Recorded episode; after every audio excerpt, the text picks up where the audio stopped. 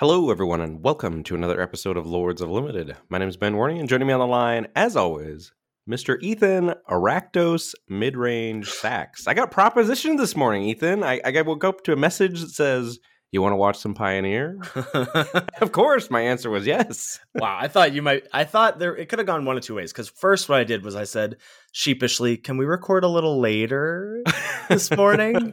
I I didn't know this was Pioneer related. I assumed I Jonah. I assumed you had the best of intentions. I know. That's I didn't want to tell you because I figured if I said it was Pioneer related, if I used the p word, I would have been in trouble. but you were you were pleasantly surprised. You even helped me with uh, one of my decisions of what to take with a, a duress. Oh yeah.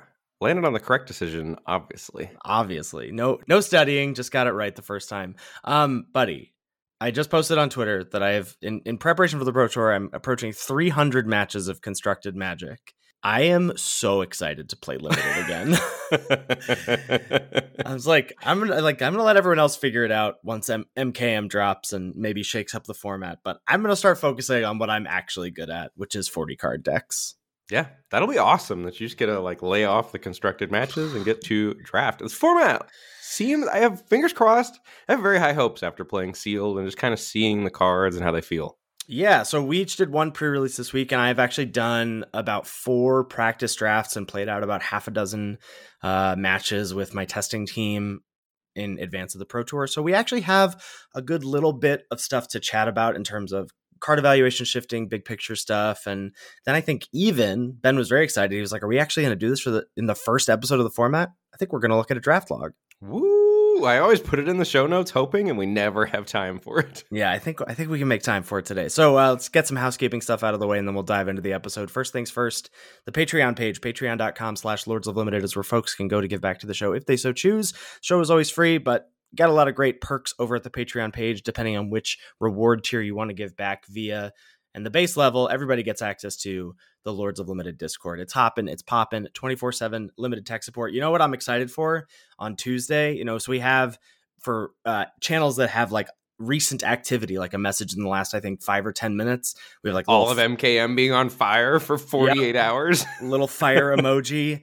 Yeah, MKM channels are going to be on fire for a long time. And that's great. I'm really excited for this set to drop. And I got to say, like, I'm kind of bummed about no early access as a content creator, I guess but I'm uh, really excited, like just as a Magic player, to feel like we're all on the same page at the same time. That there's not this weird like slight lag, but also I feel like the early access event sometimes give us gives us like false pieces of data where we like assume things are true but then they're not because people are just messing around or whatever you know yeah for sure and i'm going to be grinding it up with the plebs i think i might be starting from bronze i'm not sure i may like it's, it's going to oh, be low because i was it's been two months since i've been mythic because i was kind of off lci mm-hmm. and then we were doing cons but I, you, you know, you were Cube best came of out three, right? Vintage Cube. Yeah, I was best of three in cons, so I didn't didn't do best of one for that. So I was. It's been two months since I've been mythic. So whatever two months worth of rank decay is with not much ranked on arena.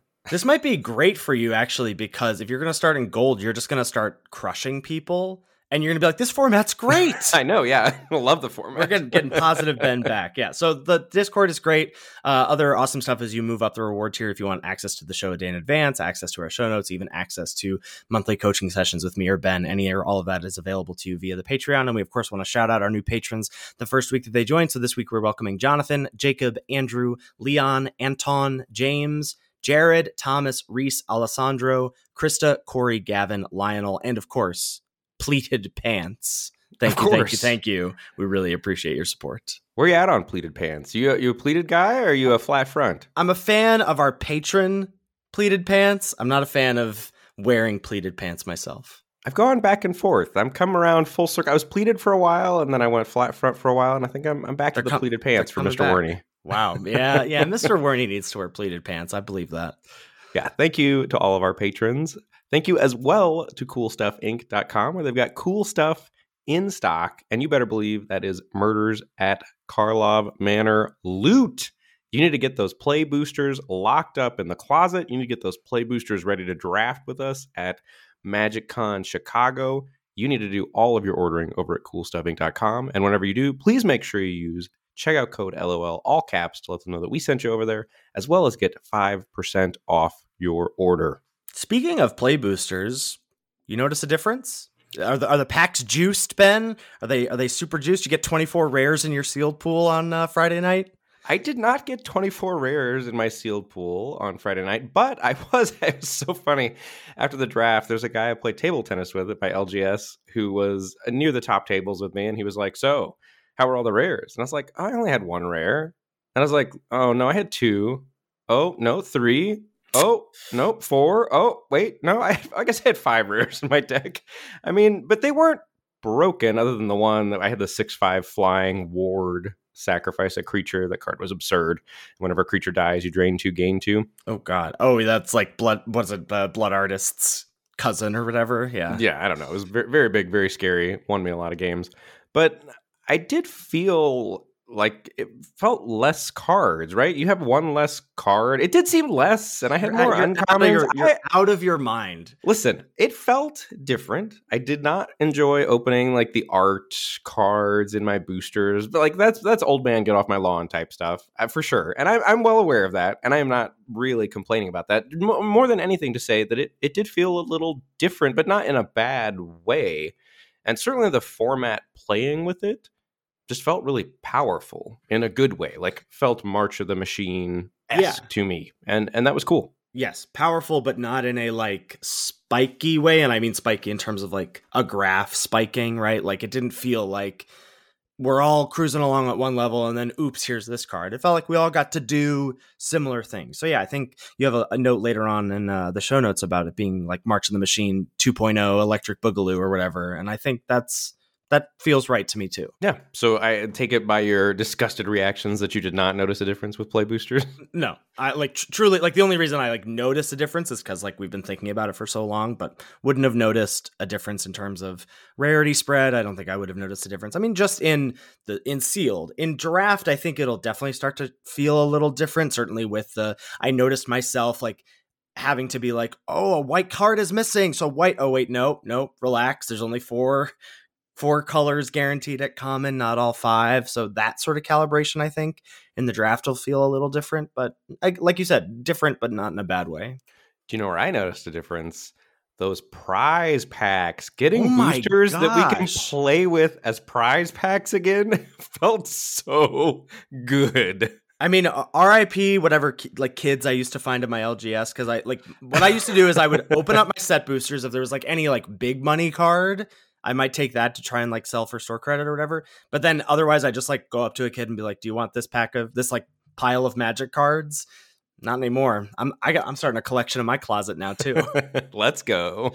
and also speaking of prize packs, what did you get? Like 32 prize packs for your for your win at the pre-release? I got 21 prize packs, and then uh, got got some packs donated from some friends. So shout out to Brian, uh, Jacob, and DJ, each donating one pack to get me to a full 24 draft set of packs. I gotta I gotta come out to Indiana. We got pack per win pre-releases out here in Pittsburgh. Well, that's what ours is too. But then they pay out the the leftover like WotC sponsored boosters, I guess, to first, second, third. Oh, that's pretty cool. Okay. okay. I'm into that. Well, so pre-release stories, anything anything great? I actually had my sealed pool, I guess I noticed this. It was really deep. I did sleeve up two different decks and I didn't I had a blue green like bunch of clues value deck and I had a nice red white aggro deck. I was mostly interested in trying out that red one drop um, which we'll chat about a little bit later. But I just couldn't decide, and so for match match one and match three, I had like friendly faces across the table. So I just presented both decks, and I said, "You get to pick which one do you want me to play." When you say friendly faces, you mean people you know? People I knew, not just like Right. someone so you smiling. you weren't flexing on random strangers. yeah, I was trying to think. I was like talking with some friends before, and I was like, "There's no way for me to not come off as a jerk by being Right, like." that's what I was thinking Yeah. when I read this. I was thinking, "Wow, someone's feeling himself here." No, no, no. flexing on the No. local game store. no, I would not do that. Um, how about you? Yeah, I know you. I know you won from Twitter, and you got those prize packs. How your sealed pool is great. What'd you blue black control? Yeah, blue black control. My white was also excellent. I had white sleeved up as well. Um, and if I needed more spot removal or just more removal in general, um, I could swap out blue for white. Um, but I was a little worried about just getting attritioned out and having too much removal, starting with black white, but there were a lot of good rares running around. Um, so I sided into white in one match when I played against the Sphinx because I had a second Wrath in white, which was also Mhm. a clean way to get the the five five flying Sphinx. Oh, They yeah, can get yeah, yeah. hexproof lifelink, whatever, off the battlefield. But yeah, it was sweet. Good games, good opponents, uh, lots of fun. Well, let's get into it. So, i- impressions of the format, mechanics so far. I want to start off by uh, props to you, as I often will give for your early takes.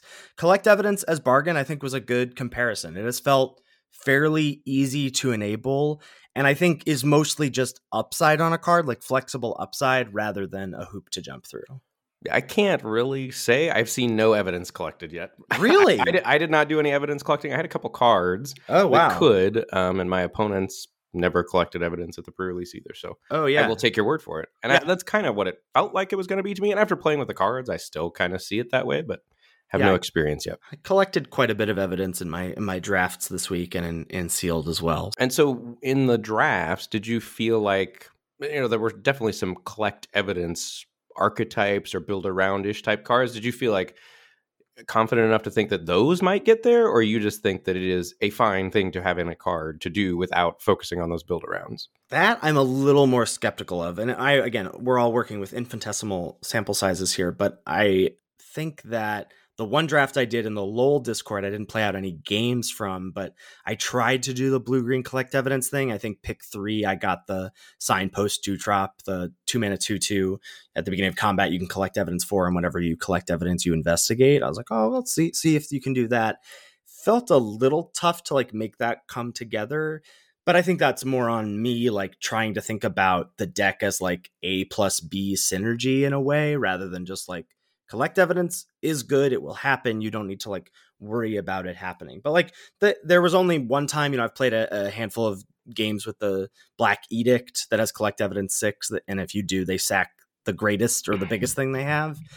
That I think there's only like one time where I had that in my hand. I was like, oh, I wish I could collect evidence on this, and I can't. But otherwise, yeah, I think it's been fairly fairly doable. Sweet. This podcast is sponsored by BetterHelp. Relationships take work is a phrase that I feel like is commonly thrown around, whether that's in your romantic relationships, work relationships, or just with friends. But I often feel like the work is best done on yourself so that you can come to any relationship as your best self. Therapy can be a great place to work through the challenges you face in all of your relationships. My senior year of college, I went through a breakup that really took me a long time to get over. I went to see one of the college counselors and they helped me work through it, put in perspective the things that I really didn't like about that relationship and what I would want to be different with the next person I dated. If you're thinking of starting therapy, give BetterHelp a try. It's entirely online, designed to be convenient, flexible, and suited to your schedule. Just fill out a brief questionnaire to get matched with a licensed therapist and switch therapists at any time for no additional charge. Become your own soulmate, whether you're looking for one or not. Visit betterhelp.com slash lords today to get 10% off your first month. That's BetterHelp, H-E-L-P dot com slash lords. And now, back to the show. Are you ready for the hot take? I see it in the show notes. I don't know if I'm ready for it. I don't know if the world's ready for it. I think Shock is better than Galvanize. So Shock is single red, deal two to any target. Galvanize is the one in a red, deal three to a creature. If you've drawn a second card this turn, deal five to it instead. I was thinking this earlier, and then this sequencing thing came up in my uh, finals match. My opponent played a two mana three two on turn two, and I was like, I had Shock and Galvanize in hand. I was like, great, I will shock that because I get to kill a thing with two toughness, and then I'll hold my thing that can deal with maybe something bigger. And then passed. And then on turn three, they played a disguise creature. And I thought, well, I wish I had done this differently. I wish I had galvanized the 3 2 and had my shock to pay three mana to kill the disguise creature. Now, whatever, that's one situation. I think that's important to think about for your sequencing if you have that exact situation come up. But I just think, and tell me if you feel differently, everything is very small in this set. The creatures are small. I have looked at boards of tutus, both face up and face down, and I just think shock being so efficient slash mana neutral, like you trading even on mana with disguise creatures. Uh, I'm going. My, my my my pick order in my head is I want shock one, then I want galvanize one, and then I think I want shock two, shock three. Ooh. Yeah, I love this confidence from Ethan, just laying out the takes. I don't know that I'm ready to co sign it yet, but I'm close. And it was feeling similarly. I just don't have quite as much experience in draft gameplay yet, where I assume efficiency is going to matter more. So yeah, Mhm. it's not crazy to me. I could certainly see it. I just don't have enough experience to have a strong opinion to weigh in yet. And my feeling so far is that there's not a lot of great stuff to do before turn three, so the good stuff is really good. That good stuff, I think, is often coming at uncommon or, or maybe rare and mythic. But I've we'll, we'll chat about a, few uncommons a little later. Um, but you you feel slightly differently so far. Yeah, I don't know that I agree. I feel like there's a lot of good twos running around. I feel like it was certainly possible to curve out two, three, four, and seal. That happened a lot for my opponents. Happened a lot Mhm. for me. I do agree that the the premium twos are obviously always really, really good. But I didn't feel that uh, games were starting on turn three, a la Khans of No. Tarkir or something. No, that's sorry, that's not what I'm saying. I'm just more like trying to emphasize like how good, and maybe we don't need to emphasize this because it's modern limited, but how good the good two drops are. Like they're so much better than the filler ones. Like the- oh yeah, yeah, yeah. You know what I'm talking about? And I think one three for two might be a good stat line in this format. You've got a bit of a hot take when we get to chatting about maybe some top green commons, but the two mana one three reach in green with collect evidence six, I think is quite good and without any collecting of evidence. I think it's just like a good stat line to blank two ones to bounce off of two twos early, etc. Yeah, we might as well chat about it now. So it's Vitu-Ghazi Inspectors, one a green for a 1 3. You can cast it and collect evidence six. If you do, it gets a plus one plus one counter and you gain two. I think even if you don't collect evidence, like the 1 3 reach, and again, I haven't seen this card on the battlefield yet, but just would have. have. wanted it on the Yeah. battlefield, like in a lot of the games. And this is what gives me high hopes for the format. Like, think about the format that shall not be spoken of, LCI, but how much you would have wanted a Yeah. one three reach in green there. Like and how much that would have changed the format. And uh, you know certainly if that were a two four like it just it just lines up very well against a lot of the good blue and white cards that we've already seen in murders at karlov manor. And i think also cool that you know collect evidence seems to be there. And we, we you know we've knocked these later game mechanics recently just as being a little clunky and harder to set up than some of the more streamlined ones. But the colors that have the late game mechanics in murders at karlov manor also just have good classic tools to help you get to the late game i think which Yes. is going to be a huge boon for them and for the mechanics Well, and one other shout about the Vitu-Ghazi two drop is that I didn't, I just sort of decided in my head that it could only grow itself. It can put the counter anywhere. ooh i didn't know that either Yeah, so that I think just bumps it up even more, makes it a better late game card as well. I also wonder what this means about reasonable doubt. This is the counter spell, the one in a blue counter target spell unless its controller pays two, suspect up to one target creature. Because there's not a lot of great stuff, I think, to do early. Like, I think the thought was about reasonable doubt's not going to be good, right? Because everyone's holding up two mana for their clues and for their uh, undisguised creatures, whatever. I'm not sure how, one how much that's the case. Certainly in those early turns, like you, you're tapping out. It's, it's modern magic. Like you got stuff to do with your mana. People are tapping out. I, I'm I'm I got my eyes on reasonable doubt. I don't I love it still. I agree it's got potential, but I'm not willing to like go all in on this is one of the top blue commons yet. Because I think a lot of decks do want to on turn four specifically, which is when you really start to get a mana advantage on reasonable doubt, mm. want to have played a disguised creature, flip up that disguised creature for two mana, double spell maybe, and then you're just trading with a two drop. I, I think it's a fine card, certainly playable. I just don't know about one of the top commons. Disguise has seemed really well designed to me so far, and I also think we nailed the big. I mean, not that it was hard, but I think we nailed the big four common hybrid morphs. That's Dog Walker is the red white one. The three one flips up, you get two one ones tapped.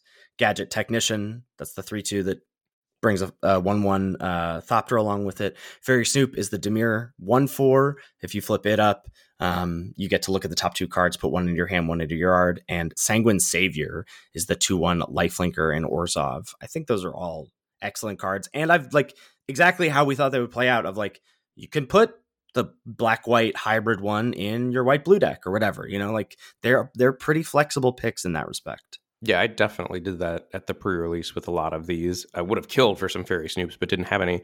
I did get to play with Granite Witness, and I think I would also add that to this list. That's the blue-white one. That's a three-two flyer with Vigilance, uh, which is also just huge. Having Vigilance and Flying. Flying's been great in the format. Shocking news at eleven. Limited players like flying, but the flexibility of its play patterns as far as offense and defense is really cool. Like being able to flip it up on your turn and tap down a blocker Yep. to use it in offensive mode, but also then to flip it up on the opponent's turn and tap down attacker and then like swing the next turn. It just felt very versatile as far as controlling tempo in the games for for a cheap flip up cost. And that's kind of my feeling about disguise cards right now is that if they flip up for more than 2 mana with the exception of Faerie Snoop at common, like I am just completely uninterested. Right. Like you're just not like I, I did flip up the the six seven reach, the the red green hybrid. But like that was in my deck just as like this is just disguise filler. Like if I flip it up, it's gravy, but it's mostly just there as something to to do on three. Well, and that's in sealed too, right? Like Right, you're right. never you're never happy about that in draft, or maybe I mean certainly I red agree. green. Like the tough thing for draft is that all five of these good ones, if we're adding Granite Witness to the list, are white and blue. Yeah. Like white and blue overlaps all of them. Well, and this was a lot of the scuttle, I think, from our Discord going into the format was like white looks juiced. And we certainly felt like, well, white's commons look juiced. It's uncommons not so much. I don't know if that even holds water anymore, but like I do think white's really I- white and red for me have like the, the those are my focus spots right now. I think those colors are great and that color pair is really really good. But I do think it's important to point out what you did, which is that white and blue overlap the top half of these disguise cards. And this like this top half is like it's a big gap. Like it's a the, huge gap. the four green ones are all just Clunk City, right? And I, I know I, I know we hate green on this podcast, and it's a bit now, but like they're all really clunky and bad. They are all really clunky and bad. And, and green's supposed to be the color that gets to do the disguising. Like, that's what we were talking about in the crash course, but it really did bear itself out that way after playing with the cards completely. And the other thing I felt about disguising at the pre release was if I had the chance to kill a disguised creature before my opponent flipped it up, like, I wanted to do it. They were almost all good. And certainly in draft, I would imagine if your opponents are playing disguised creatures, they're going to be the good ones because the bad ones are so bad. Like, there is that gap, right? Well, yeah, and and it also feels like you you can get got by your removal, right? Like you try and let's say you you're like, well, I'm not worried about they only have four mana, so I can shock this thing into open mana and not feel like I can get got. And then it's like, nope, it's Faerie Snoop. It's not quite the KTK rules of whatever you'll never get got for less than five mana um, in terms of you know trading with a two two, and it's, it's not slightly true with the Snoop, right? You're still bouncing off of a two two, but you do blank a shock. But I also had like a spot where I had the one in a black can't be countered, destroy a thing that's mana value three or less, and I was like, oh, I, I need to kill this disguised creature while it's face down because I could get blown out if this thing flips up and happens to be more than three mana. More than three know? mana, yeah. Maybe that was why I felt that I had two of that card, but also just they they have great bonuses when they flip up. Right, like dog walkers, dog walkers a huge problem when it flips up, and if you get it while it's disguised, it is much better for you. And, and I just want to hammer home the point about like the flip up cost of two. With Yes. the with the exception of Faerie Snoop. Like if you're disguising, like it needs to be disguising towards mana efficiency. Like it's not Khans of Tyr- Tarkir esque in like, okay, I'm going to play my disguise thing on turn three, and I'm going to play a disguise thing on turn four, and then I'm going to be choked on mana the rest of the game trying to spend five and six mana to flip up these disguised creatures. Like I feel pretty strongly that that is going to be a losing recipe in Murders at Karlov Manor. I said last week that I thought the format was likely to be an 18 lander for me because of disguise and clues. What did you think about that in your one sealed run? Yeah, I played 18 lands and like maybe would have run 19 like in sealed. I don't know. I wanted mana. Uh, I was super mana hungry, partially because of sources, right? Because I was playing those off color disguise creatures, so they were all double blue for me. So I and So I had that your triple black, triple black rare. I had a nine nine split. Okay. But if I hadn't had the triple black rare, I probably would have gone 10-8 in favor of blue to try to Mhm. hit those those blue common uh, hybrid morphs on curve. But it was partially sources, but also partially mana hungry. Like it's just hard to run out of stuff to do in sealed. I I mean, and I had a good totally sealed agree. pool also. Like I had a wrath. Like I had good rares at the top of my curve that I didn't want to miss land drops for. yes, I, I agree. I, I've been doing a mix in draft, but what's nice is like you can there is fixing running around, but like I, I did a draft. I ended up in black white with two copies of the um, five mana blue black mind control effect. You like steal their creature. It's a one one loses its power and toughness. It's base one one and has death touch. And I only ended up with one escape tunnel, and I was like, that's I can do escape tunnel plus two islands and go 18 lands and i don't feel bad about running 18 lands and then i get my sources count up to something respectable you know and that's a nice spot to be in yeah i was very impressed with the 18 lands and i often chose to draw in sealed also my pool was pretty unique in that i had a lot of cheap efficient removal and a lot of good early plays but it, mm-hmm. it felt good drawing in sealed to me what, what did you think about the the fixing available to you oof my pool did not have any which oh. was I was feeling a lot. If I had had an escape tunnel or a public thoroughfare, or even even two of one of each or something, I could have splashed quite a bit and gone a lot deeper. But I didn't have that. But it opens up so much for you when it comes to splashing the off-color disguise creatures, or there just are good rare disguise creatures that have a single pip when you flip up from disguising them. So I was very impressed with those two cards and really wanted them in sealed. And I imagine you will want to pick them up in draft too, just to leave options like that open for yourself. I think so. I think so too. One thing that, oh, my first round opponent, uh, they unfortunately they got like mana screwed both games, like stuck on three, game one, stuck on two, game two. But in game two, they had Plains, and their second land was the clue land. And afterwards, he was like, I think this card might be terrible because I was stuck on mana. If you have any, and like there is incidental ways to blow up artifacts and enchantments. He was like, if you have any way to interact with artifacts in your deck, you're just gonna stone rain me. And like the fact, I I think artifact on that card is a downside. That's so fair. Just throwing that out there. Seems a little niche, but it's fair. Wow, Ben, you're the first time you get your. I will be so mad the first time it happens to me. I'll be furious. yeah, it's a salty sea dog. So going into your first draft on Tuesday, what what were your your thoughts at? Well, first of all, we need to chat about removal. Removal is oh. back in a big way. The efficient removal in this set is incredible. You. Like, so for example, Jury was out for me on the white exile effect, makeshift binding, two and a white exile creature mm. until makeshift binding leaves the battlefield you gain two life. The card is incredible. Agreed. There's well, that's just interesting because later on you're not you're down on the the blue aura. I I found the blue aura to be fine. This is dramatic accusation. Two and a blue, tap a thing, keep it tapped, and you can pay blue blue to shuffle it into its owner's library. Again, this was in sealed. I played it, so you know you have to. It's slightly slower. You have to get your removal where you can. But like I shuffled in a what's it called, Vannifar, a mythic bomb. Like I found that to be pretty effective. Yeah, I mean, in the same way that five mana kill a thing at sorcery speed is effective. Like when there's a bomb on the battlefield, it gets the job done. But it, that card is clunky with a capital C. Okay, all right, that's fair. That's and, fair. and, there's no life gain. Like that's a big difference. Yeah. I think certainly the two life off the white card goes a long way when you're trying to stabilize. So I was really impressed with all the good removal. I'm not saying they're the same for sure. I'm not saying they're they're as good as each other, and I agree with you. the The white one is very good. And obviously, I'm I'm high on efficient removal. The most efficient of them all is shock, my friend.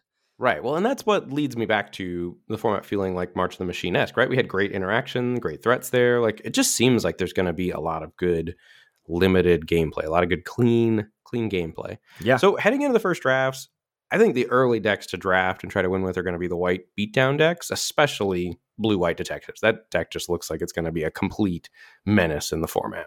I just want to draft red white dog walkers. That's all I want to do. red white dog walkers. I mean, certainly red white, I think, is going to be able to beat down as well. But I think, you know, like level two, I, I do think there's going to be a ton of room for the format to breathe and adapt. That's my that's my hope. And it, it really does look like there is tools that the other colors get to combat those white curve out attack you with flyers or curve out, you know, attack you with Boros Battalion. Mm-hmm. I think I think black and green get the tools to try to stop that. Yeah, I buy that for sure. And then we talked about this already, but it's it is a bit awkward for format balance that all those good disguise hybrid commons touch white and blue. I mean, that's certainly going to juice blue and white a little bit, mm-hmm. but again, I, I think the tools are there for the other colors, and I'm going into this just treating the format like March of the Machine. It seems like a lot of color pairs want to do similar things to what they did in March of the Machine. Certainly, Blue White Detectives is almost uh, an analog comp for for Blue White Knights. It's going to be that same type of aggro beatdown deck.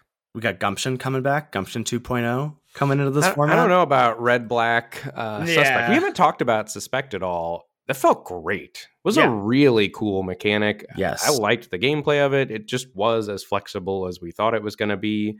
It mattered when your opponent suspected a creature and then fell behind. They got punished for choosing to suspect a creature and not reading how the game was going to turn around. Mm-hmm.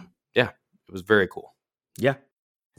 At some point in our illustrious love lives, we've all asked our partner that age old question that people have been asking for probably thousands of years. Does this resolve?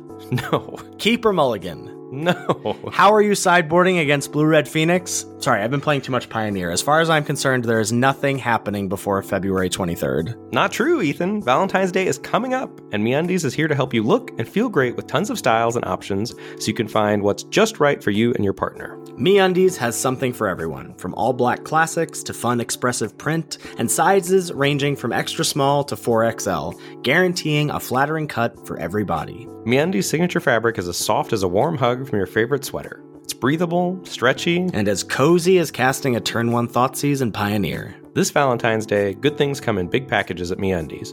Get 20% off your first order plus free shipping at MeUndies.com slash LOL. That's MeUndies.com slash LOL for 20% off plus free shipping. MeUndies, comfort from the outside in. All right, so we've got a list of cards here to chat about. Some just sort of like checking in on cards we liked, cards we didn't like, if they're moving up or down, whatever. Um, first up, I've got Inside Source. This is the tuna white 1 1 ETBs. You get a 2 2 uh, white and blue detective creature token, and then three tap. Target detective you control gets plus two plus zero and gains vigilance until end of turn. Activate only as a sorcery. Not really activating this very much. It's quite expensive to activate, um, and sorcery speed. Like you're you're happy that it exists. It's not downside, but just three mana for two two plus one one. I have liked. Yeah, card's been very good. I, I had cast it and it was cast against me a lot of the pre-release, and every time it was like, ugh. Like it's Yeah. just putting so much stuff on the board that's hard to attack through on the ground.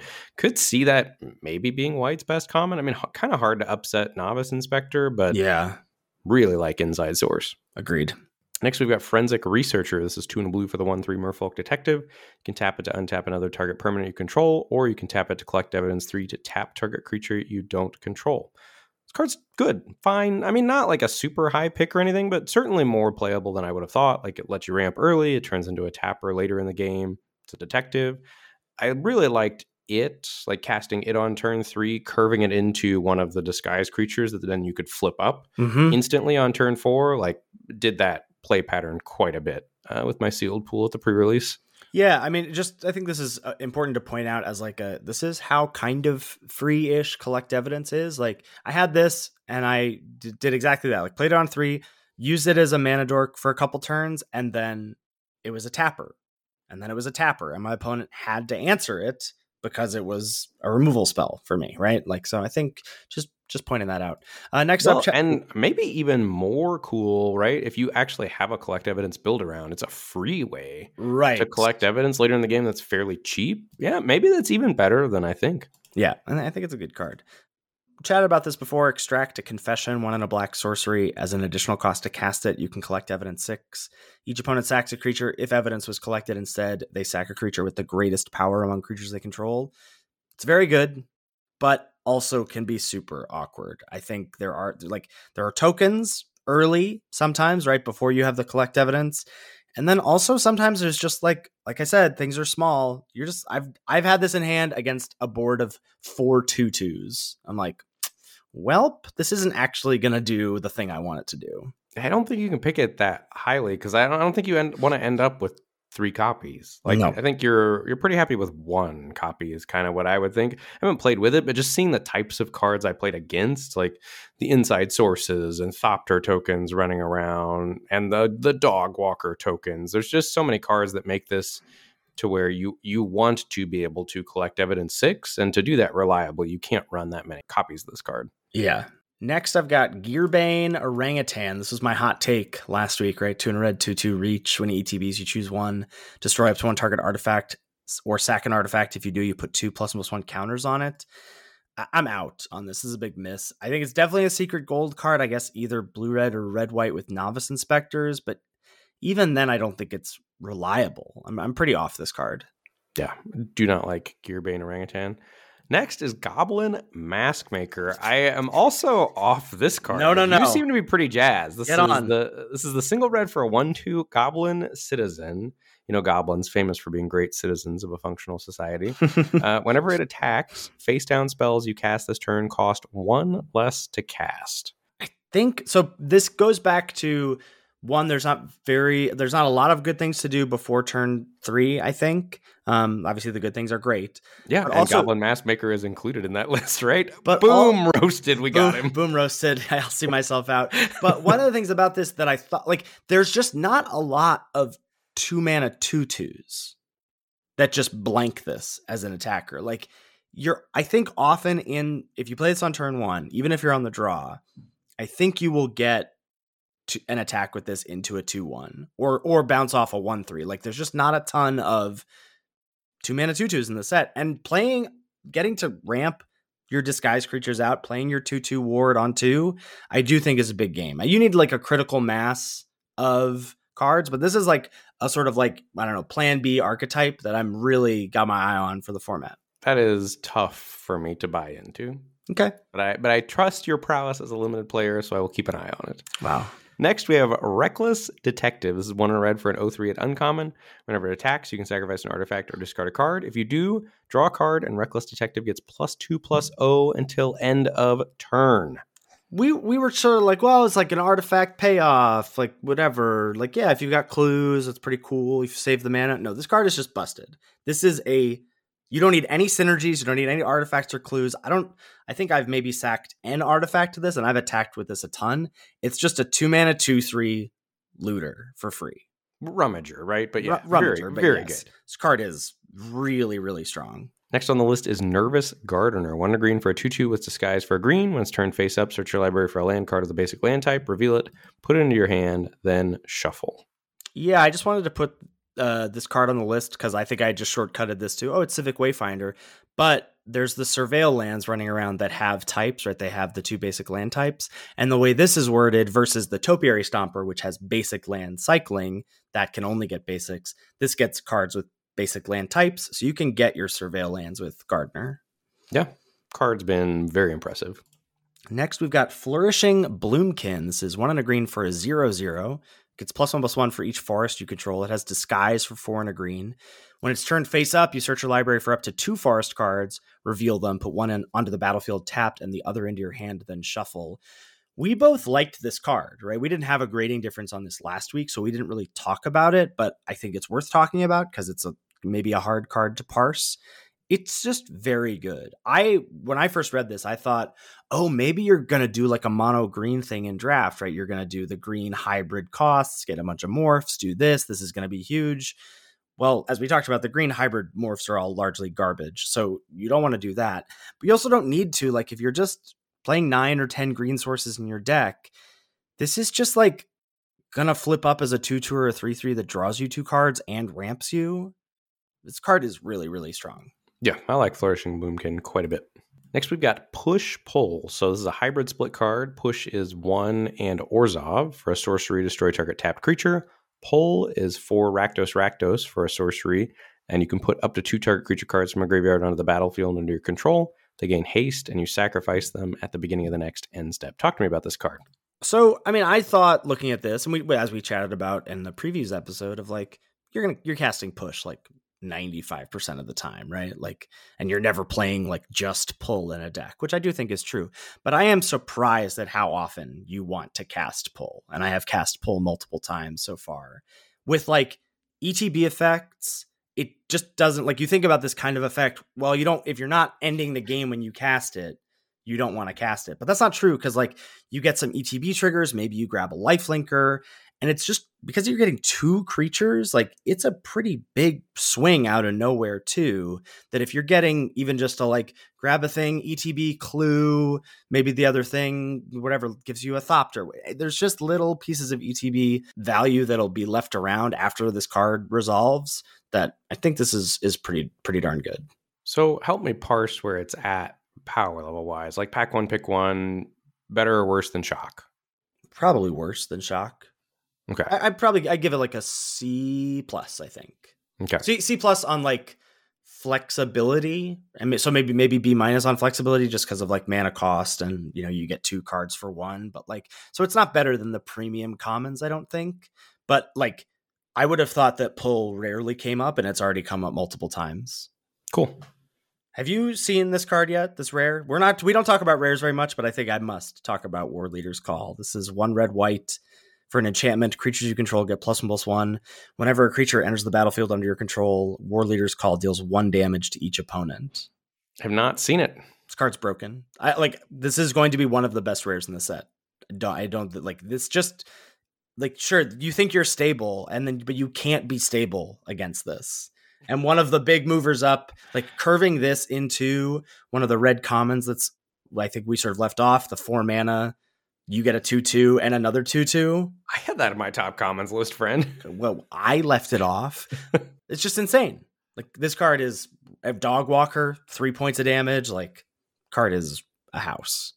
Yeah Next up is Due Diligence. This is two and a white for an aura enchant creature. When it ETBs, target creature you control other than enchanted creature gets plus two plus two and gain vigilance until end of turn. And this also gives the enchanted creature plus two plus two and vigilance. I played against this a fair amount at the pre-release, and I don't think it's a super high pick or anything, but in in the white decks that want to push damage, this has a pretty high ceiling. Like often forces you into some awkward blocks or some awkward jumping. I was pretty impressed at how much power and toughness it put out. Yeah, I've been trying to. I'm, I'm trying to cook a little bit in my head here, thinking about maybe some off-beat limited strategies. One card that, like, I, a buddy of mine texted me the other day a picture of Snarling Gorehound, single black one-one menace. Whenever another creature with power two or less enters the battlefield under control, you surveil one. And he was like, "What is this?" I was like, "A bad limited card." I had that same discussion with my friend from high school at the pre-release. And I was like, I'd be interested in this if there was like a way to pump it up, right? Like a two power menace creature. Now we're talking, but a one one mana one one menace is not a limited card. So I'm thinking about this in conjunction with the uh, the green one drop, right? That ETB surveil two, and then you can pay a green to exile it from your yard to put a counter on something. So you get these two derpy, you know, last pick common one drops. But I'm also thinking about curves of Gorehound on one, Gorehound on two, Due Diligence on three. You're smacking in for six points of menace, and one of your menace creatures is a a three three now. Like, I think I think there's something there. But, but the issue is like I, I kept beating this card too. The issue is there there's great efficient removal. Like imagine trying to land right. this against shock. Like shock's really good. Shock's really good. That's the point. Are you are you are coming around to shock better than galvanize? Like I, I like shock. Listen, I have not been down on shock, but it's tough. It's a tough world for due diligence in that respect. But I think could be a niche twenty second, twenty third card in some types of white beatdown decks. I have a problem with. I don't have a problem with us talking about this next card. I have a problem with your description of this card. This is Bubble Smuggler, one in a blue, two one. It has disguise for five in a blue, and as it's turned face up, you put four plus and plus one counters on it this isn't clunky. It kind of is because it's okay, sort of form hybrid. Yeah, but it's not. It's not good in the format. I don't think like because a one in a blue two one is atrocious. Like is not I a real. It's not a real card. So I don't you think you ever need to do that, right? Like you think about, well, this is this. Sometimes if you just need to play a two drop, it's a two drop. But like, I don't think you need to do that for a two mana two one. Well, but so that's where it's not Sauroform hybrid, right? right. Because like Sauroform hybrid was a functional two mana two two, and then turned into a six six. Like once mm-hmm. you play this on turn two, you never get the six five.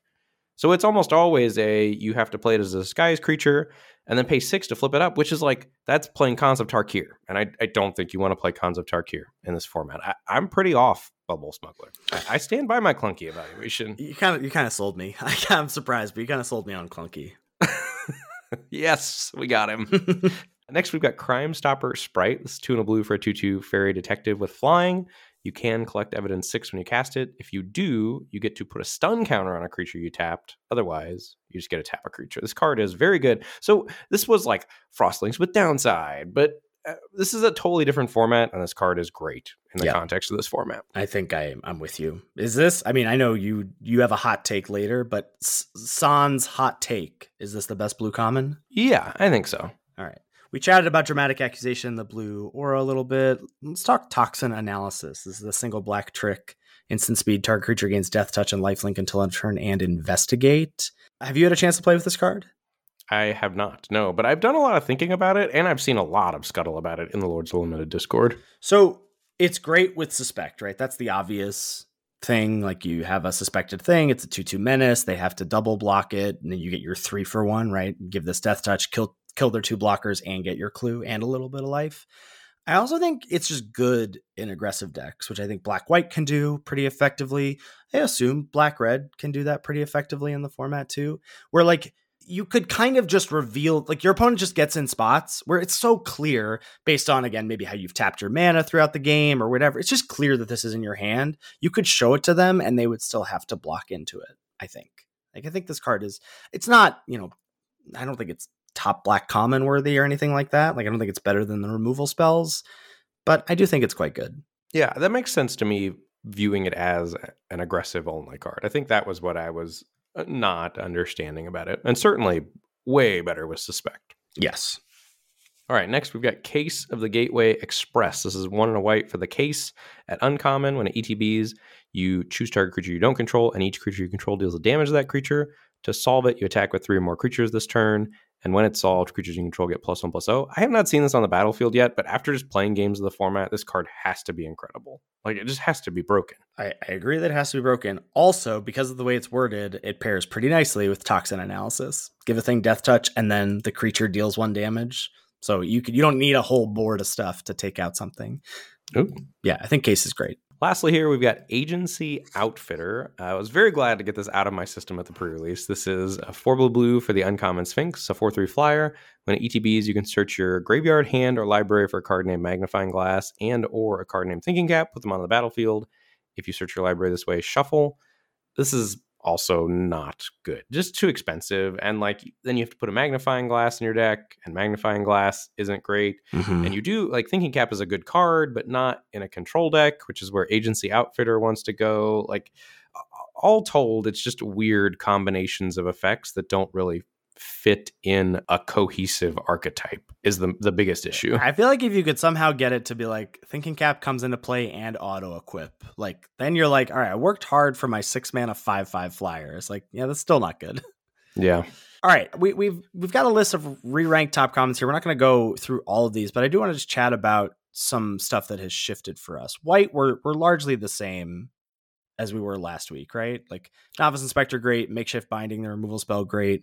Inside source, three mana, two two, and a one one, great. Yes. Give us your hot take here, Ben.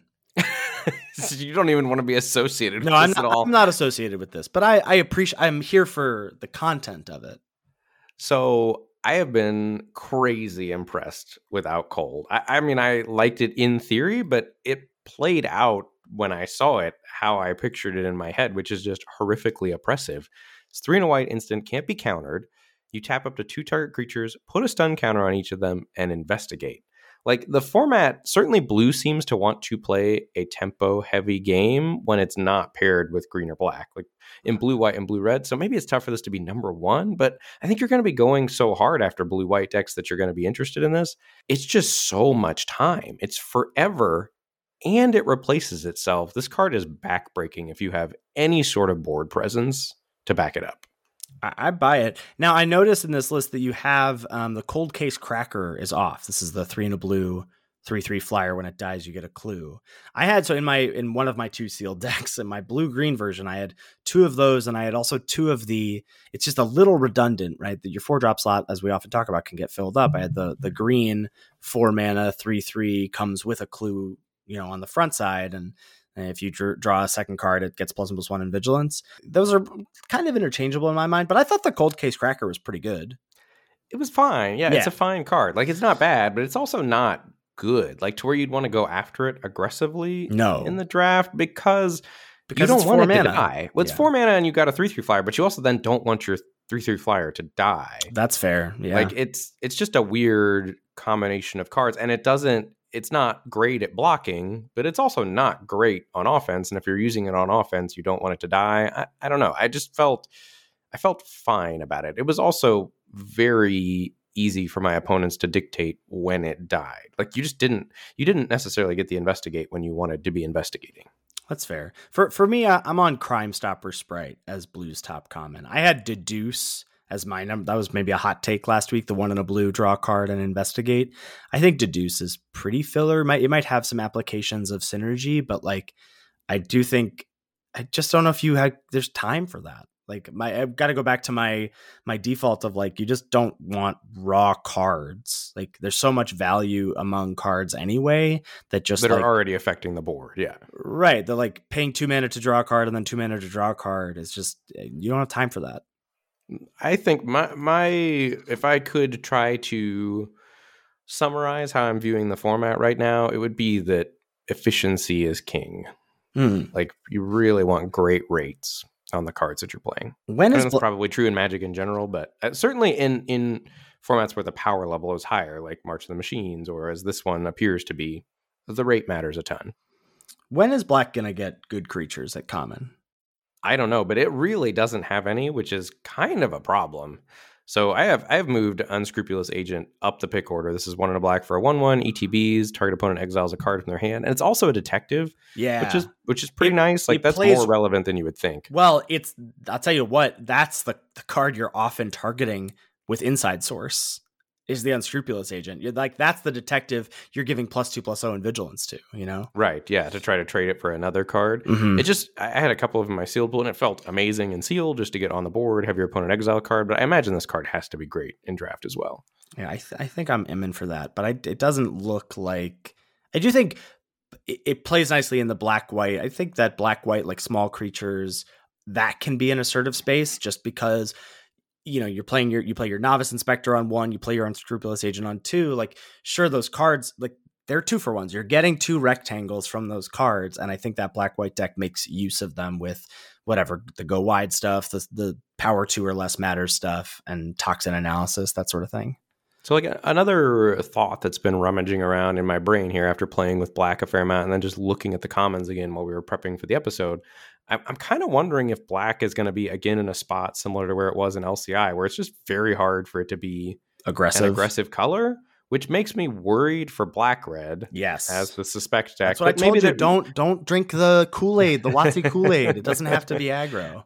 but maybe but maybe there are like enough uncommons that that can still work as an aggressive archetype but but i also do think black is incredible at playing a controlling role certainly excellent paired with blue high hopes for the black white utility thing and then i think black green's also going to have some legs I agree. Yeah. No, I don't. I don't. Yeah, I'm not not get, not going in being like, oh, don't touch black with a ten foot pole. Uh, far from it. But I think it's worth noting that unscrupulous agent is probably its best way to affect the board, other than removing stuff from your opponent's board. right Are you Are you here? We're here at red. You still have galvanized in the number one spot. Are you ready? am i ready wow Just- sure i'm ready There it is. people what they want That's what they want. And you know, you had it already, but I think person of interest was off my list last week, and that was an egregious error. This is three in a red two two. When it ETBs, you suspect it, and you make a two two white and blue detective creature token. Definitely, like kept forgetting that this was suspected, but like the fact that it's like it's a two two menace plus a two two, and that's upside. Not like don't think about it like it's a two two that can't block and a two two. Like it's just so good. Well, and I think just worth noting going into games, suspect is a tricky mechanic. Like Yep. you need to think really hard before you suspect one of your creatures because if the tempo of the game turns around, like it is disastrous that you chose to suspect one of your creatures and now it can't block. Yeah, very flavorful, right? Like don't want to don't want to suspect don't don't want to just throw around the suspicions. I I think that's totally true. And also just think about attacking when suspected creatures are in play is it important. Like just take an extra second when you're thinking about combat and and the math of the the future turns because I think that also is going to come up. There were definitely a couple times at the pre-release that I had just had a lot of magic cards on my side of the board, a couple of them were suspected and couldn't block, and my opponents were like, "I'm just not going to attack, just pass." Like the board is too complicated. like I didn't really actually have That's funny. that much board presence. And then looking at green, I actually like the three that you have. So Nervous Gardener, I think, is still clearly number one. This is again, I talked about there's not a lot of two mana two twos running around. This is one. And playing this as a two mana two two, the fact that this just straight up trades with a disguised creature while it's disguised is very nice. I definitely have done my fair share of both disguising this and just playing it on turn two. But I think Nervous Gardener is great. I like Vitu-Ghazi Inspector in the number two spot. I'm, I'm Yeah, here. For, I'm here for that take. That's the card we talked about earlier in the episode, the one in a green, one three reach. If you collected six evidence when it ETB'd, you get to put a plus one plus one counter anywhere and gain two life. And then I think Bite Down on Crime, I got to play with that a little bit just because of Collect Evidence 6 being a little easier to get after. I think Bite Down on Crime number three is good. And I like I like Loxodon Eavesdropper, the four mana three three get a clue, but it's so interchangeable. And the fact that Bite Down on Crime can cost two mana, I think puts that at number three for me. And if we're viewing the collect evidence as upside, which I think is probably right, yeah, Right. just a, Well- just a slightly more flexible, powerful card, more slightly more synergistic, all those things. Exactly. Uh, Ben, I think we have time. Let's do it. Round table. Round table. Okay, so we'll put a link to this draft log in our uh, show notes where you download the episode. If you do that, if you are doing your homework, doing your extra credit, you will notice that the picks that we make here are different than the ones I took. Ben even messaged me. He was like, I like this draft log. Would you have made the same pack one, pick one? I was like, no, I don't think so. So rather than just like go down two divergent paths on air, we'll just talk about what we would actually take here. So, Ben, you ready to take a seat at your first MKM draft?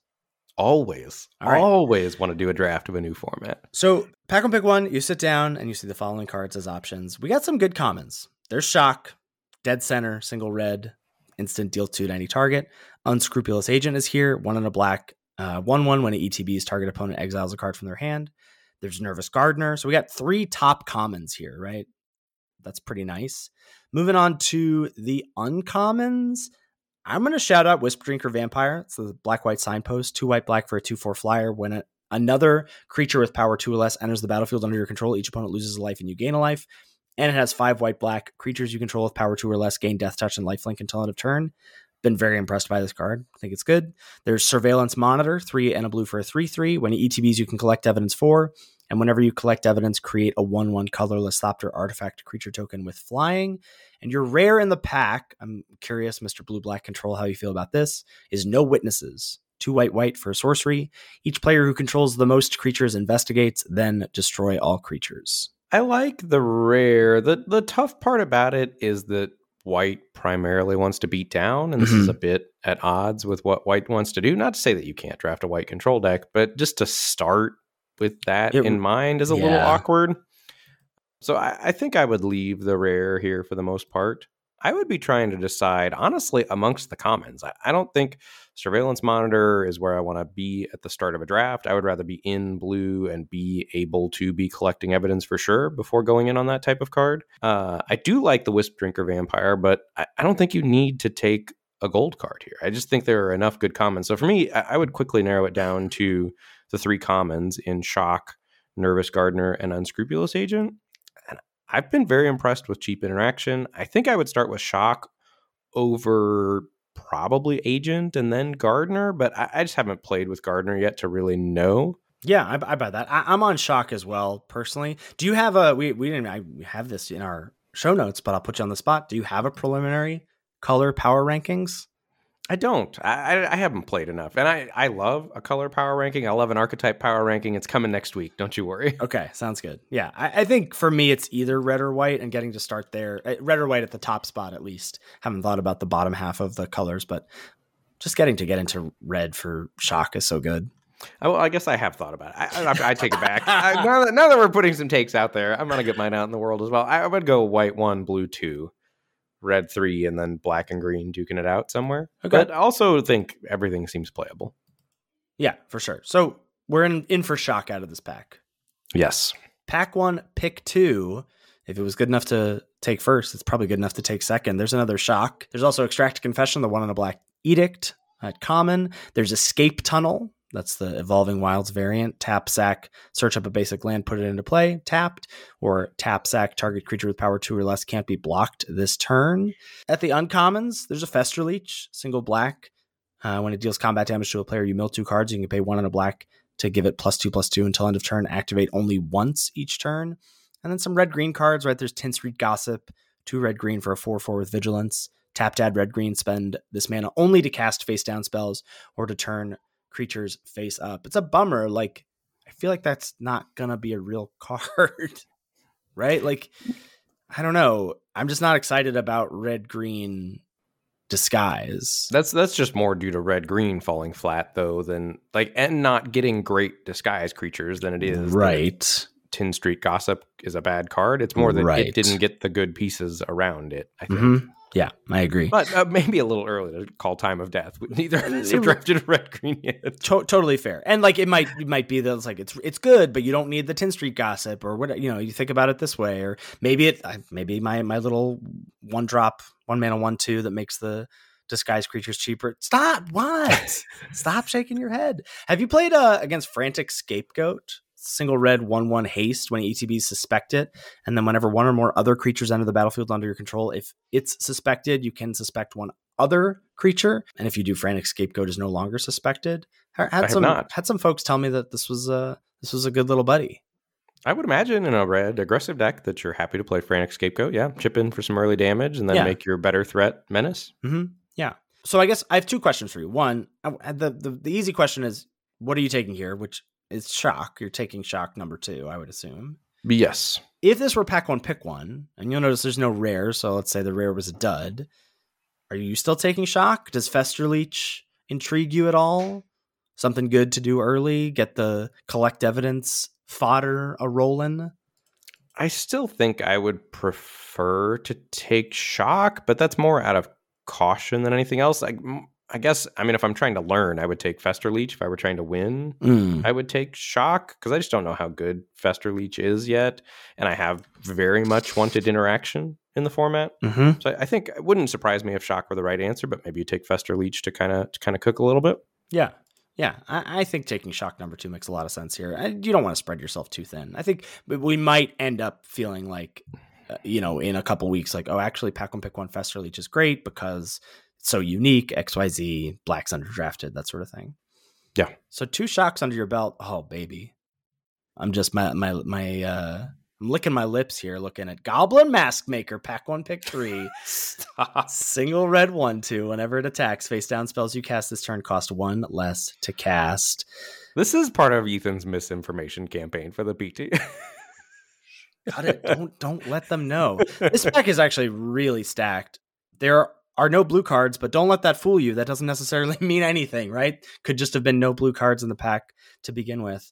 Um, but lots of bangers at higher rarity. Even a couple, I think, fine commons to chat about. There's a bite down on crime. Where are you at on slice from the shadows? X and a black instant can't be countered. Target creature gets minus X minus X until end of turn. I don't love it. It's Okay. fine. Don't love it. I think it is potentially better than Extract a Confession now that I'm kind of thinking about it. But again, I don't love it. It's you- very hard for it to be efficient. And if I'm saying efficiency is important, it's tough to like Slice from the Shadows. I agree. Right. But again, sort of as we're talking, thinking about how good shock is, the fact that I, again, shock just like kills other things really cheaply, plus can trade even on mana. The um, selling point for slice is that it can also trade even on mana with disguise, but then it doesn't kill anything else particularly efficiently. But I'm also not taking Goblin Maskmaker. There's a Reckless Detective in the pack, and that's all I have eyes for. That's the one in a red 03. When it attacks, you can sack an artifact or discard a card. If you do draw a card, and Reckless Detective gets plus two, plus O until end of turn. But that's not all. And I'm curious about where you'd be at pack one, pick one. Again, that same conversation. There's a Meddling Youths, three red white for the four or five with haste. Whenever you attack with three or more creatures, investigate. This card's great. Shout out to you comparing it to uh what was it called? Éomer of the A- Riddermark. Éomer. I mean, not quite, I think, as, as powerful as that, but it's large and in charge. Yeah, card's good. I, I don't think you're picking it here. Have we shouted out Undercity Eliminator already? No, I mean, three- that's sitting in the pack as well. One of our preview cards. Three black, black for an uncommon. When it ETBs, you can sacrifice an artifact or creature. When you do, exile target creature an opponent controls. I mean, if we're talking pack ones, pick one situations, where are you at on Detective versus Undercity Eliminator? You've been using the E word all episode. I'm going efficiency. Reckless detective, baby. That's what I think too. And with two shocks, I think it's a pretty clear Yeah. reckless detective from this pack, and off to a great start to a red interactive aggressive deck. hmm And it, we're going to have to pick a second color, pick four. So I'm curious to see where you go. Or maybe you don't actually, because pack one, pick four with three red cards. There is an escape tunnel, the land that uh, searches up a basic or makes a, a two power or less creature unblockable until end of turn. Then I have my eyes on Crimestopper Sprite, the two in a blue 2 2 flyer. Uh, as an additional cost to cast it, you can collect evidence six. And when it enters the battlefield, you tap a thing. And if you collected evidence, you keep that thing tapped for a turn, you stun it. There's Inside Source, two in a white 1 1, brings along a 2 2 detective. There's also, should we chat about Marketwatch Phantom? That was one of uh, your top white commons, right? Have you seen this? One on a white 2 2, whenever another creature with power 2 or less enters the battlefield under your control, it gains flying until end of turn. Yeah, it's been good. It's only an aggressive card though. Like you can't just put it in a random deck. Like you really have to be wanting to beat down. I think Yeah. before you're interested in Marketwatch Phantom. I buy that. I buy that for sure. So, what do you like between Source and Sprite? Slash, would you just delay the decision and take an escape tunnel? Well, I think first of all, just chatting about Escape Tunnel being excellent as a fixer, enabling splashes for face down disguise cards, but also the the last ability of sacrificing it to make a creature with power two or less unblockable. Like, really, you got to be careful about letting your life total get too low because the play pattern of using this on a disguise creature and then flipping up some five or six power disguise creature, like from a a green or a blue deck or whatever, is not going to be uncommon, I don't think. And certainly it's going to be kind of oppressive in aggressive decks too, because it's going to be able to chip through the last, you know, two, three, four points of damage on some disguise creature. You know, maybe your opponent stabilizes at three and you make your dog walker that's face down unblockable. So certainly more utility than evolving wilds in general. I really like it. I think largely for me, this comes down to escape tunnel versus inside source Mm-hmm. and uh, hard to know what pick is right here without having drafted yet but i think that will largely come down to is red white one of the best archetypes which i would expect it is and if if it is i think you're taking inside source to try to get into one of the best archetypes and if it's not then you would take escape tunnel to try to delay the decision Yeah, I think that's fair. I should also shout out another card in this pack that I had a chance to play with, which is Repulsive Mutation. It's X green blue for an instant. You put X plus one plus one counters on target creature you control, then counter up to one target spell unless its controller pays mana equal to the greatest power among creatures you control. So, first of all, I'm surprised that I didn't get the old Mystic Snake argument from you about this. Eh, you got to have a creature on the battlefield already. It is not have- Mystic Snake. you gotta have a creature on the a- An exaggeration. Yeah, for sure. So it's not Mystic Snake, obviously. Uh, you have to have a creature on the battlefield. But what I sort of missed about this is that it does two things. One is that it can counter a thing for as long as you have a creature in play. Right. It's kind of Mana Leak esque. It's Mana Leak esque. But the reverse also happened for me, which is that gotten a bit of a board stall, had this in hand, like whatever. We, my opponent and I are just going like land, go, land, go, land, go. I'm sitting with like 10, 11, 12 lands on the battlefield. Draw this puppy, smash all. I atta- one of them being Topiary Stomper. My opponent goes, Oh, you oh don't have to counter a thing. my opponent just goes, I'm putting a 6 6 in front of your 6 5 trample. And I go, 10 plus 1 plus 1 counters. Your go. And that's what won me the game. So you don't have to counter something. This can play that sort of uh, role as well. So yeah, just- that's a pretty versatile card then. it's pretty I versatile. hadn't, Like, hadn't put that together. I had put the mana leak part together. I hadn't put the the kind of oo- oops, you're overrun. dead. Yeah. Oh, Yeah. overrun. And it doesn't have to be a trample or like just as long as you're wide enough that one blocker can get through. So again, another, I, I think we're going to see probably more so in the first couple weeks than as people start to get familiar with things. But we're probably going to see some mixture of like, oops, I'm dead. Like, we thought the game was going a certain way. It was sort of, and then your opponent's like, escape tunnel, unblockable, inside source plus two plus oh. Now you're dead. And you're like, oh man, like, now I got to backtrack and think about if that was inevitable or if there was a way for me to prevent that and then to learn from that, you know? Right. The the other thing I just want to quickly chat about here before we we start to wrap things up is uh, you know we talked about play boosters. The other thing that stuck out to me was when I looked through this log and I got to the wheel, I was like, "Whoa." like when you get to the wheel there's 5 cards left in the pack, which is kind of wild, right? Like I think the wheel is going to matter less. Like that's that's going to be a thing with play boosters, right? Yeah. And and largely going to be probably not that good of cards left. Yeah. Yeah. I buy all that. That makes sense. That did that did strike me as different. Yeah, I think that's that's fair. That's that doesn't sound like old man Ben shouting at play booster clouds. That sounds Well, like and, uh, To be, legit. to be clear, I, I do not want to be pegged as the hater of play boosters. Let's please not. I mean, I, I know I am good at throwing some shade when it's needed, but I, I do not want to take up that mantle. I am largely very excited for play boosters and for the format. I think it's just going to be a little different, but I think it could potentially be a very good different. Yeah, for sure. I'm excited. I mean, this format looks sweet. Again, like I said, it's just flavorful to a T, but also I think there's a lot of wiggle room, and I'm excited that uh, face down creatures are back. Any parting thoughts before we go out here? I, I'm sad to say, but because the Pro Tour is online, usually I get into the format and I'm like, oh, who cares? What's the best? Like, I'm just gonna be cooking. I'm in the lab. No, I, I I'm gonna be. I know. I need to know what's the best, Ben.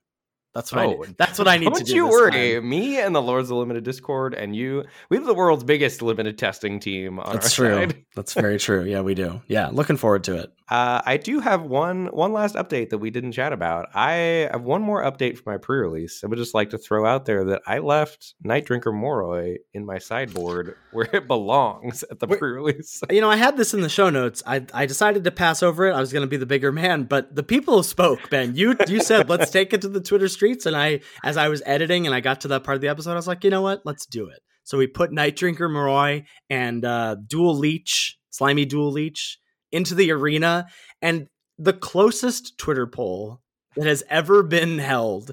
I was watching it with bated breath, like like election night in November, just biting my nail as the votes came in. I think we needed a recount. Did it end in fifty two percent?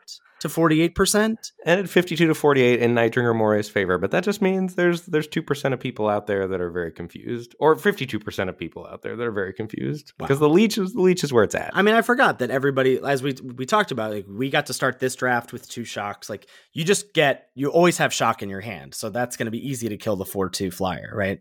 Yeah, that's the way it works. But I think okay, can I sell you on this? Can I get one more? Let me ask you this in there with what we talked about in the context of black not being great at being an aggressive color, potentially seemingly, does that make you any less excited for Nightdrinker Moroi? No. No.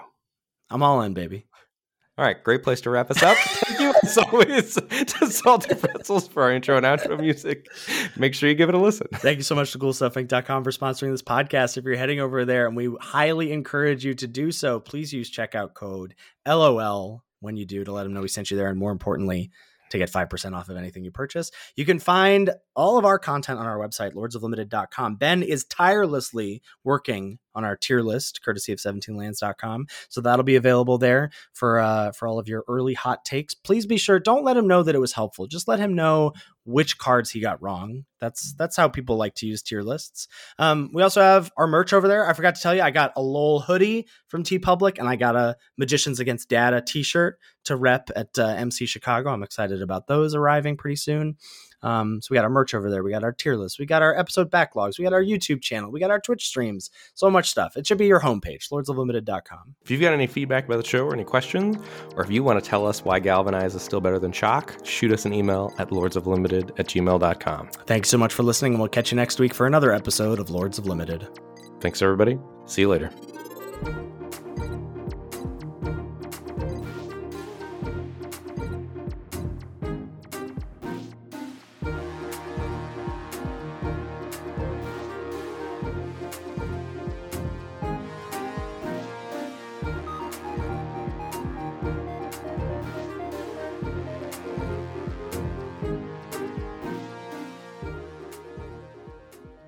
Worked hard for what you have your money, your assets, your 401k, and home. Isn't it all worth protecting? Nearly one in four consumers have been a victim of identity theft.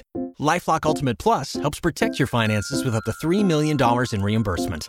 LifeLock alerts you to identity threats you might miss, and if your identity is stolen, your dedicated U.S.-based restoration specialist will work to fix it. Let LifeLock help protect what you've worked so hard for. Save 25% off your first year on LifeLock Ultimate Plus at lifeLock.com/slash-aware. Terms apply.